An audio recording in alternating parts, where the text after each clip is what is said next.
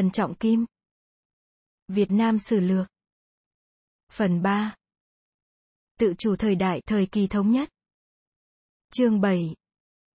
Giặc nhà Nguyên lần thứ nhất năm 1284 đến năm 1288. 1.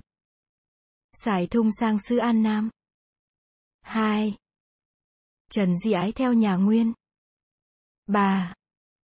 Thoát hoan sang đánh lần thứ nhất. 4. Trần Hưng đạo vương quân thua về vạn kiếp. 5. Thành Thăng Long thất thủ. 6. Tòa đô đánh Nghệ An. 7. Hưng đạo vương đem vua về Thanh Hóa. 8. Trận hàm tử quan. Trần Nhật duật phá quân toa đô. 9. Trận Trương Dương đổ. Trần Quang Khải khôi phục Thăng Long. 10. Trận Tây Kết. Tướng nhà Trần chém toa đô. 11. Trận Vạn Kiếp. Thoát hoan trốn chạy về tàu. 1. Sải thung sang sư An Nam. Nhà Nguyên nghe tin Trần Thái Tông mới mất và Thánh Tông nhượng vị, liền sai lễ bộ thượng thư là xài thung sang xứ, đi tự Giang Lăng, Hồ Bắc, qua Ung Châu, Quảng Tây, rồi sang nước Nam, chứ không đi qua tỉnh Vân Nam như các sứ thần trước. Xài thung đến Kinh Thành, lên mặt kiêu ngạo, cưỡi ngựa đi thẳng vào cửa Dương Minh, rồi cho người đưa thư vào trách nhân tông rằng. Sao không xin phép triều đình nhà Nguyên, mà dám tự lập, vậy phải sang chầu thiên triều hoàng đế mới xong. Nhân tông sai quan đại thần ra tiếp. Thung không thèm đáp lễ, vua bảy yến mời, Thung không thèm đến. Đình thần An Nam ai cũng lấy làm tức giận nhưng không dám nói ra. Sau vua phải dọn yến ở điện tập hiền, mời mãi xài thung mới đến. Đương khi uống rượu, nhân tông bảo xài thung rằng. Quả nhân xưa nay sinh trưởng ở trong cung không quen phong thổ, không thể nào đi được. Được mấy hôm xài thung về nước. Nhân tông sai sứ mang thư sang tàu nói không thể sang chầu được. Nguyên triều thấy vua An Nam không chịu sang chầu, và cứ đưa thư sang nói thoái thác ra việc nọ việc kia, ý muốn cầm quân sang đánh, nhưng còn chưa quyết. 2. Trần Di Ái theo nhà Nguyên. Năm nhâm ngọ năm 1282, Nguyên chủ lại cho sứ sang dụ rằng. Nếu vua nước Nam không sang chầu được thì phải đưa vàng ngọc sang thay, và phải nộp hiền sĩ, thầy âm dương bói toán, thợ khéo mỗi hạng hai người. Nhân tông sai người chú họ là Trần Di Ái và Lê Tuân, Lê Mục sang thay cho mình. Nhưng nguyên chủ không bằng lòng, quyết ý chiếm giữ quyền cai trị nước Nam, bèn xuống chỉ lập tòa tuyên phủ ti, đặt quan liêu thuộc để sang giám trị các châu huyện. Quan nhà Nguyên sang đến nơi, nhân tông không nhận, đuổi về tàu. Nguyên chủ thấy vậy giận lắm, bèn lập Trần Di Ái làm An Nam quốc vương, phong cho Lê Mục làm Hàn Lâm học sĩ, Lê Tuân làm thượng thư lệnh, và sai xài thung dẫn một nghìn quân đưa bọn ấy về nước. Trần Di Ái thấy nguyên chủ phong cho cũng nhận, đưa về cũng về, chắc trong bụng đồ là chuyến này nhờ sức mông cổ, may việc xong, thì được làm vua, nhược bằng không xong, thì đổ cho là nguyên chủ bắt ép, vì thế mới theo xài thung về. Xài thung đưa bọn Trần Di Ái đến gần ải Nam Quan, có tin phi báo về kinh đô. Nhân Tông liền sai tướng dẫn một đội quân lên đón đường đánh lũ nghịch thần. Sài thung bị tên bắn mù mất một mắt, trốn chạy về tàu, còn lũ Trần Di Ái bị bắt, phải tội đồ làm lính. 3. Thoát hoan sang đánh lần thứ nhất. Nguyên chủ thấy Sài thung bị thương chạy về tức giận lắm, bèn sai con là thoát hoan làm chấn Nam Vương, cùng với bọn toa đô, Ô Mã Nhi dẫn 50 vạn quân, giả tiếng mượn đường đi qua nước Nam sang đánh Chiêm Thành. Quan chấn thủ Lạng Sơn do thám được tin ấy, sai người về kinh đô phi báo. Nhân tông ngự thuyền ra sông Bình Than 39, chỗ sông đuống nối với sông Thái Bình, để hội các vương hầu bách quan lại bàn kế chống giữ. Các quan, người thì nói nên để cho quân nguyên mượn đường, người thì bảo nên đưa đồ sang cống để xin hoãn binh. Duy có Trần Quốc Tuấn và Trần Khánh Dư quyết xin đem quân đi phòng giữ các nơi hiểm yếu, không cho quân Mông Cổ sang nước Nam. Nhân Tông ưng nghe lời ấy. Đến tháng 10 năm Quý Mùi, năm 1283, phong cho Hưng Đạo Vương là Trần Quốc Tuấn làm tiết chế thống lĩnh mọi quân đi chống giữ với quân nhà Nguyên. Qua tháng 8 năm Giáp Thân, năm 1284, ông Trần Quốc Tuấn truyền hịch cho các vương hầu hội hết quân sĩ tại bến Đông Bộ Đầu để điểm duyệt. Quân thủy và quân bộ hết cả thảy 20 vạn. Ông Trần Quốc Tuấn truyền cho các tướng sĩ rằng, bản chức phụng mệnh thống đốc quân sĩ ra phá giặc. Các vương hầu và các tướng sĩ, ai nấy phải cần giữ phép tắc, đi đâu không được nhiễu dân và phải đồng lòng hết sức đánh giặc, chớ thấy thua mà ngã lòng, chớ thấy được mà tự kiêu, việc quân có luật, phép nước không thân, các ngươi phải giữ. Xong rồi sai Trần Bình Trọng đem quân đi đóng đồn ở trên sông Bình Than, Trần Khánh Dư đem quân ra giữ mặt Vân Đồn thuộc Vân Hải ở Quảng Yên, còn các tướng thì chia ra đóng các nơi hiểm yếu, Trần Quốc Tấn tự dẫn đại quân đóng ở Vạn Kiếp tức là làng Kiếp Bạc thuộc Hải Dương, để tiếp ứng cho các nơi. Được ít lâu, Nhân Tông nghe tin về báo rằng nhà nguyên hội tại Hồ Quảng sắp sửa kéo sang mặt Lạng Sơn. Vua có ý lo quân ta không địch nổi, bèn sai sứ mang đồ lể sang tàu, xin vua nhà nguyên hoãn binh, để thương nghị lại. Vua nhà nguyên không nghe, sai thoát hoan cứ việc tiến binh sang. Nhân Tông thấy vậy, lập tức cho triệu các bô lão dân gian hội tại Điện Diên Hồng để bàn xem nên hòa hay nên đánh. Các bô lão đều đồng thanh xin đánh. Vua thấy dân gian một lòng như vậy, cũng quyết ý kháng cử. Quân Nguyên chia ra làm hai đảo. Một đạo do tướng Mông Cổ là Toa Đô đem 10 vạn quân từ Quảng Châu đi hải đạo sang đánh Chiêm Thành, còn Thoát Hoan thì kéo đại binh đến ải quan, sai người đưa thư sang nói cho mượn đường đi đánh Chiêm Thành. Nhân Tông tiếp được thư của Thoát Hoan, trả lời lại rằng Tự bản quốc sang chiêm thành, thủy lục không có đường nào tiện. Sứ giã về nói với Thoát Hoan, Thoát Hoan nổi giận, thúc quân kéo sang mạn lạng sơn, rồi sang quan bà tổng tên là A Lý đến dụ rằng Bản suý chỉ nhờ đường Nam quốc sang đánh chiêm thành, chứ không có bụng gì đâu mà ngại. Nên mở cửa ải cho quân bản suý đi, và đi đến đâu, nhờ giúp ít nhiều lương thảo, rồi khi nào phá xong chiêm thành thì sẽ có trọng ta về sau. Nhược bằng kháng cự thiên binh, thì bản suý sẽ không rong tình, phá tan bờ cõi, bấy giờ dù hối lại cũng không kịp. Hưng đạo vương Trần Quốc Tuấn nổi giận, đuổi A Lý về, rồi phân binh giữ ải Khả Ly và Lộc Châu thuộc Lạng Sơn, còn mình thì tự dẫn quân đi đóng giữ núi Kỳ Cấp. Những chiến thuyền thì đóng ở Bái Tân 40 giữ mặt thủy. 4. Trần Hưng Đạo Vương quân thua về vạn kiếp. Thoát hoan thấy Hưng Đạo Vương giữ cả các nơi, liền tiến binh lên đánh núi Kỳ Cấp, Ải Khả Ly và Ải Lộc Châu. Quân hai bên đánh nhau ở núi Kỳ Cấp hai ba trận không phân thắng bại.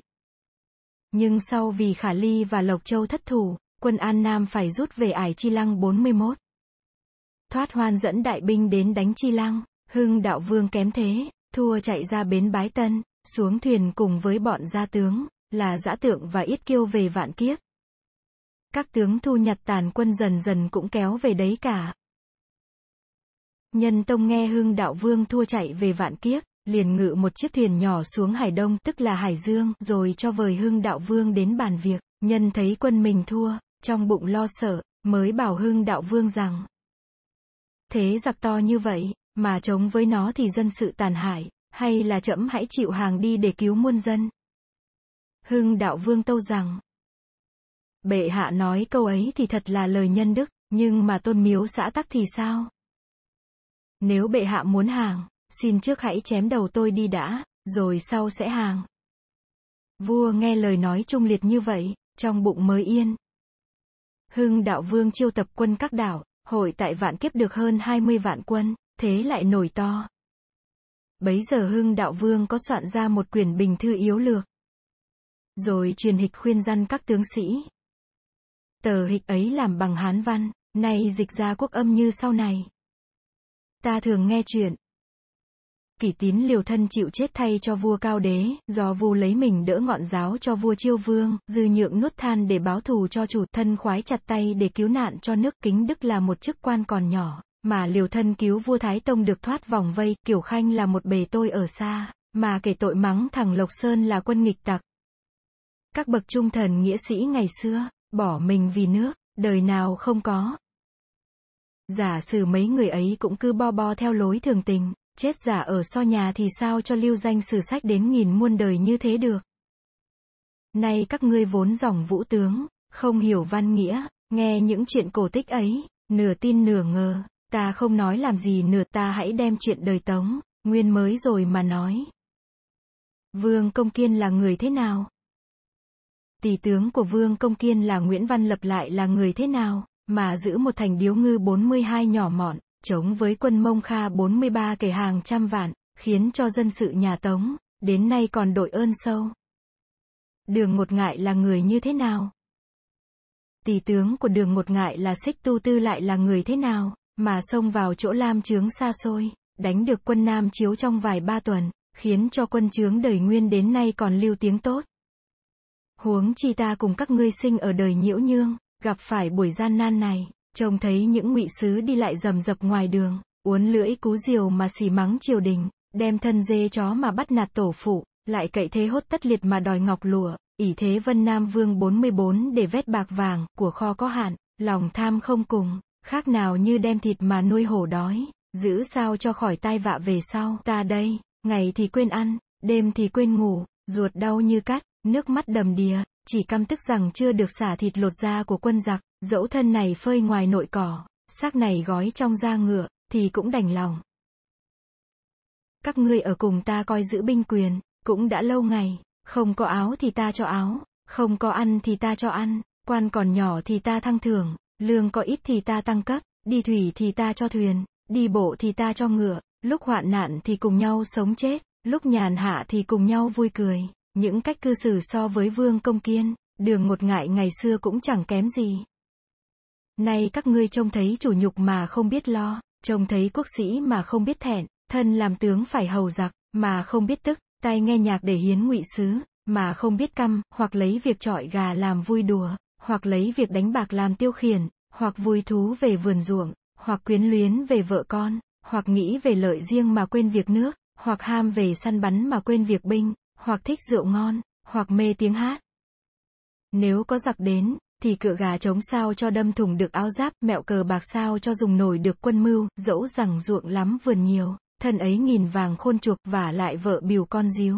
Nước này chăm sự nghĩ sao, tiền của đâu mà mua cho được đầu giặc chó săn ấy thì địch sao nổi quân thù, chén rượu ngon không làm được cho giặc say chết, tiếng hát hay không làm được cho giặc biết tai, khi bấy giờ chẳng những là thái ấp của ta không còn, mà bổng lộc của các ngươi cũng hết, chẳng những là gia quyến ta bị đuổi, mà vợ con của các ngươi cũng nguy, chẳng những là ta chịu nhục bây giờ, mà trăm năm về sau, tiếng xấu hãy còn mãi mãi, mà gia thanh của các ngươi cũng chẳng khỏi mang tiếng nhục, đến lúc bấy giờ các ngươi dẫu muốn vui vẻ, phòng có được hay không?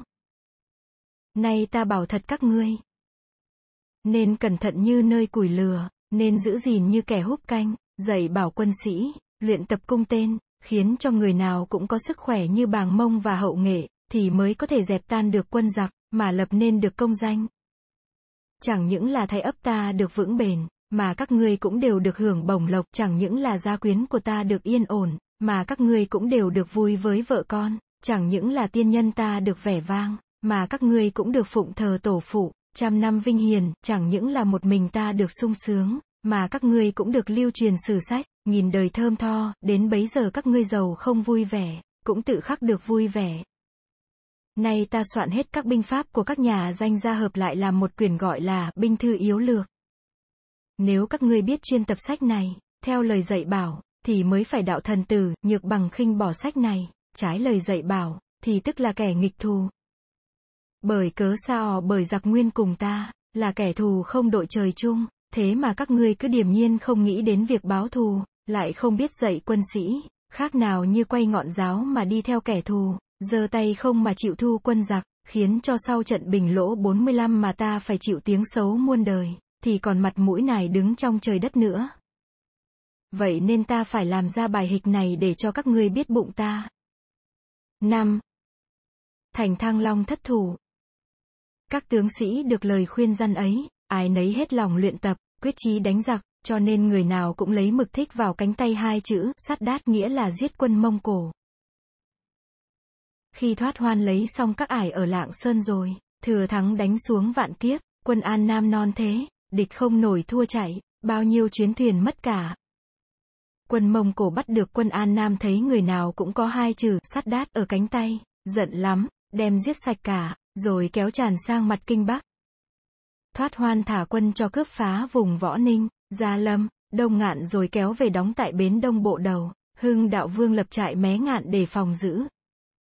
Thoát hoan thấy phía nam ngạn sông Hồng Hà 46 có trại quân An Nam đóng giữ, mới sai quân lấy súng đại bác bắn sang, phá tan cả các trại, quân sĩ khiếp sợ bỏ chạy hết sạch. Quân Mông Cổ bấy giờ làm cầu phao qua sông, kéo đến tận chân thành Thăng Long hạ trại. Hưng đạo vương rước xa giá thượng hoàng và vua ra ngoài Thăng Long, để các tướng ở lại giữ thành. Đến khi thoát hoan vây đánh, hạ được thành, biết rằng Hưng đạo vương đã rước xa giá xuống mặt nam rồi, liền sai tướng dẫn quân đi đuổi đánh. 6. Tòa đô đánh Nghệ An Tòa đô là tướng đạo thứ hai quân Nguyên, đi đường bể sang đánh Chiêm Thành, nhưng mà quân nước Chiêm giữ được các đường hiểm yếu, đánh mãi không được. Nguyên chúa Hạ Chiếu sai tòa đô theo đường bộ kéo ra mặt Nghệ An, hợp với quân Thoát Hoan để đánh An Nam. Thoát Hoan được biết tin ấy, liền sai tương ô Mã Nhi dẫn quân đi đường bể vào tiếp ứng cho toa đô để đánh tự mặt trong đánh ra, còn ở mặt ngoài thì chiến thuyền của nhà Nguyên chia ra giữ các bến đóng ở sông Hồng Hà 47 từ Thăng Long xuống đến khúc sông Đại Hoàng thuộc huyện Nam Sang, Hà Nam. 7. Hưng Đạo Vương đem vua về Thanh Hóa. Bấy giờ Hưng Đạo Vương dẫn các tương hộ vệ xa giá xuống thiên trường, nghe tòa đô từ vùng trong kéo ra, Hưng Đạo Vương Tâu vua xin sai Thượng tướng Trần Quang Khải đưa binh vào đóng mặt Nghệ An, giữ chặn đường hẻm, không cho toa đô ra và sai Trần Bình Trọng ở lại giữ thiên trường cự nhau với quân thoát hoan, rồi rước xa giá ra Hải Dương.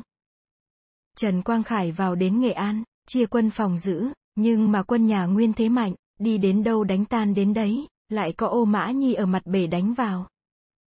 Quang Khải đương không nổi, phải lui quân ra mặt ngoài. Còn quan chấn thủ Nghệ An là Trần Kiện đem cả nhà ra hàng với Toa Đô. Toa Đô cho đưa bọn Trần Kiện về Yên Kinh, Hưng đạo vương nghe tin, sai tướng đem quân đi lẻn đường tắt đuổi theo.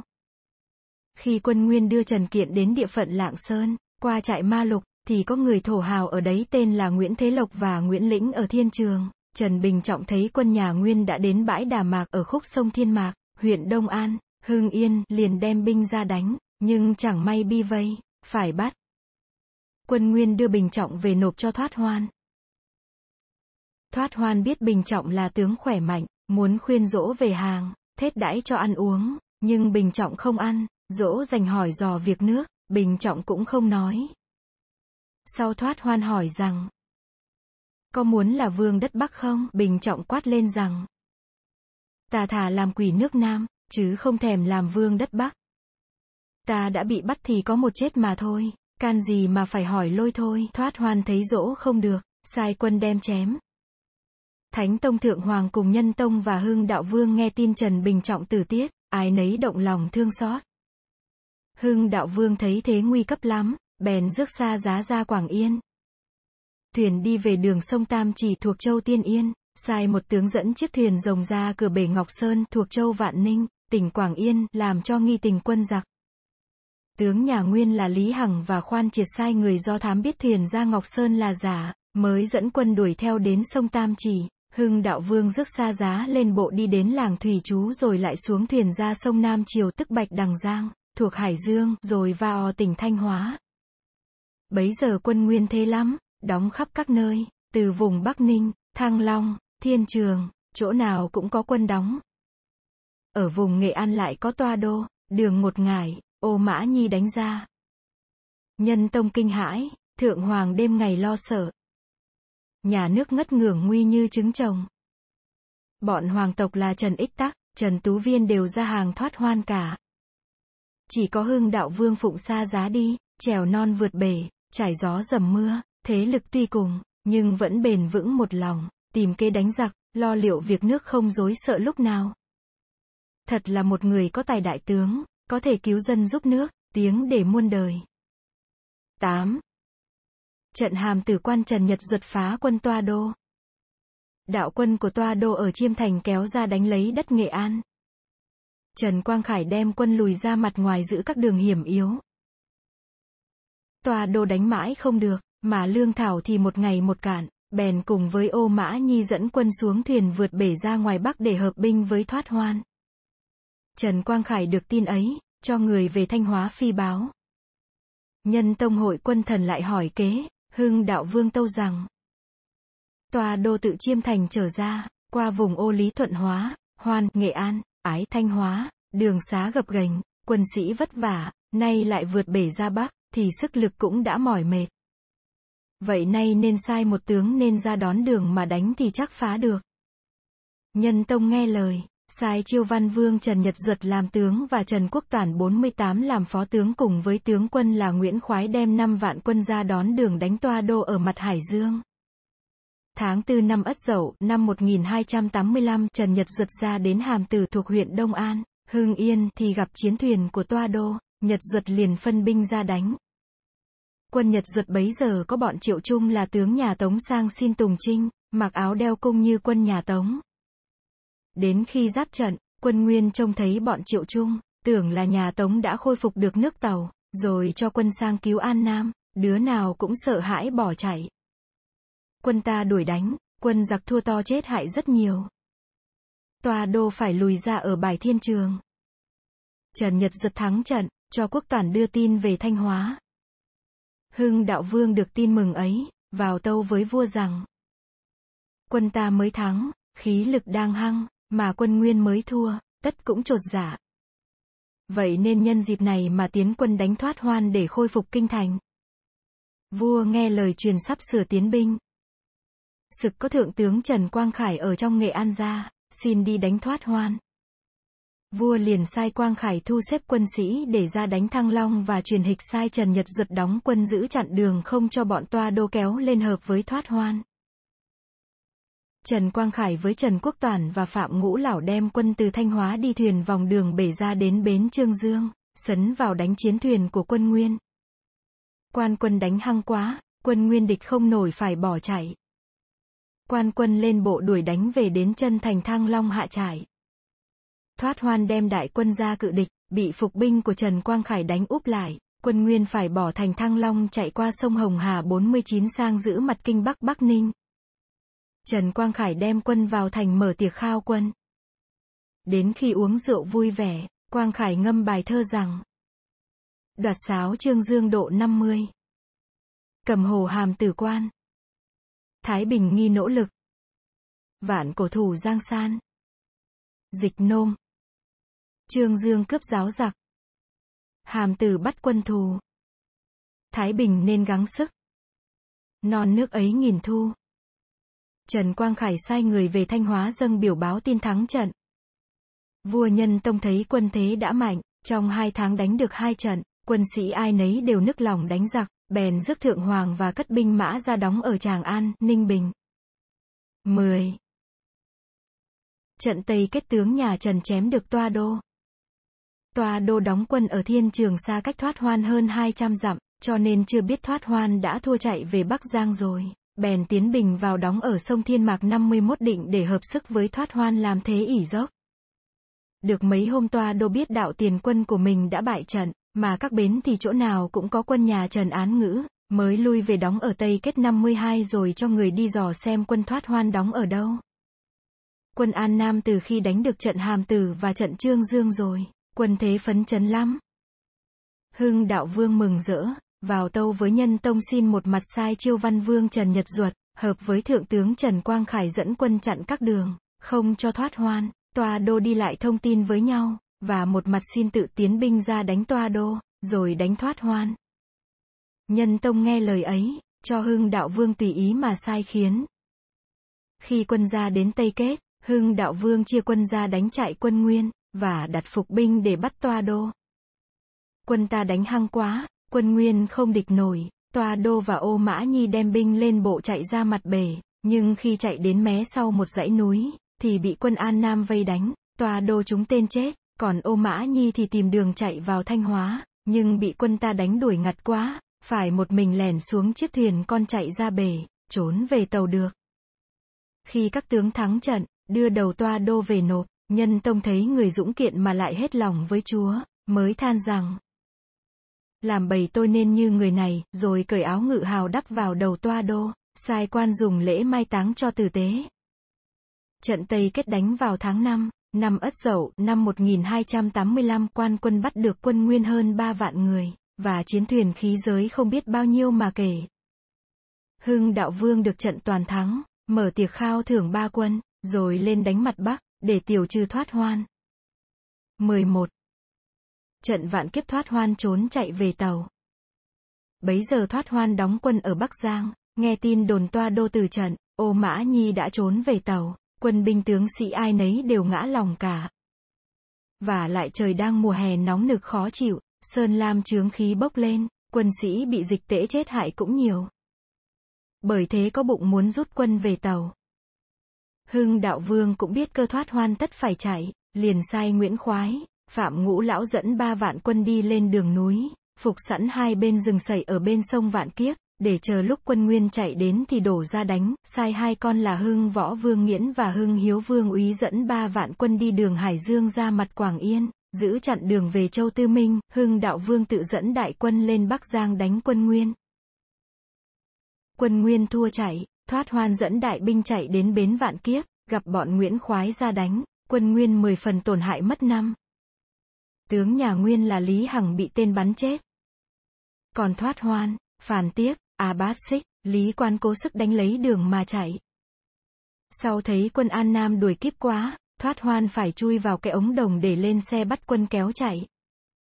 Về gần đến Châu Tư Ninh lại gặp bọn Hưng Võ Vương Nghiễn và Hưng Hiếu Vương úy đánh đuổi một trận nửa. Lý quán chúng tên bắn chết. Thoát hoan, A Bát Xích và Phàn tiếp chạy thoát về tàu được. Thế là đại quân của thoát hoan lúc đầu mới sang lừng lẫy bao nhiêu, bây giờ tan nát mất cả. Trong 6 tháng trời, từ tháng chạp năm Giáp Thân năm 1284 đến tháng 6 năm Ất Dậu năm 1285, quân An Nam đuổi 50 vạn quân Mông Cổ ra ngoài bờ cõi, chỉnh đốn Giang Sơn lại như cũ. Ấy cũng nhờ có tay hương đạo vương có tài đại tướng, cầm quân vững chãi, gan bền tựa sắt, và lại khéo dùng lời khuyên dỗ, khiến cho bụng người cảm động, sinh lòng trung nghĩa, cho nên tướng sĩ ai nấy đều hết lòng giúp nước. Và nước An Nam thời bấy giờ vua tôi hòa hợp, lòng người như một, nhân tài lũ lượt kéo ra, mà quân nguyên sang An Nam thì đường xa muôn dặm, núi sông cách trở, hùng mạnh được lúc đầu mà thôi, sau thành ra bệnh tật yếu đau. Như thế mà lại gặp phải tay hưng đạo vương Trần Quốc Tuấn dụng binh biết đợi thời, biết thừa thê tiến thoái, cho nên sự quân nhà Nguyên thua tan nát là sự tất nhiên vậy.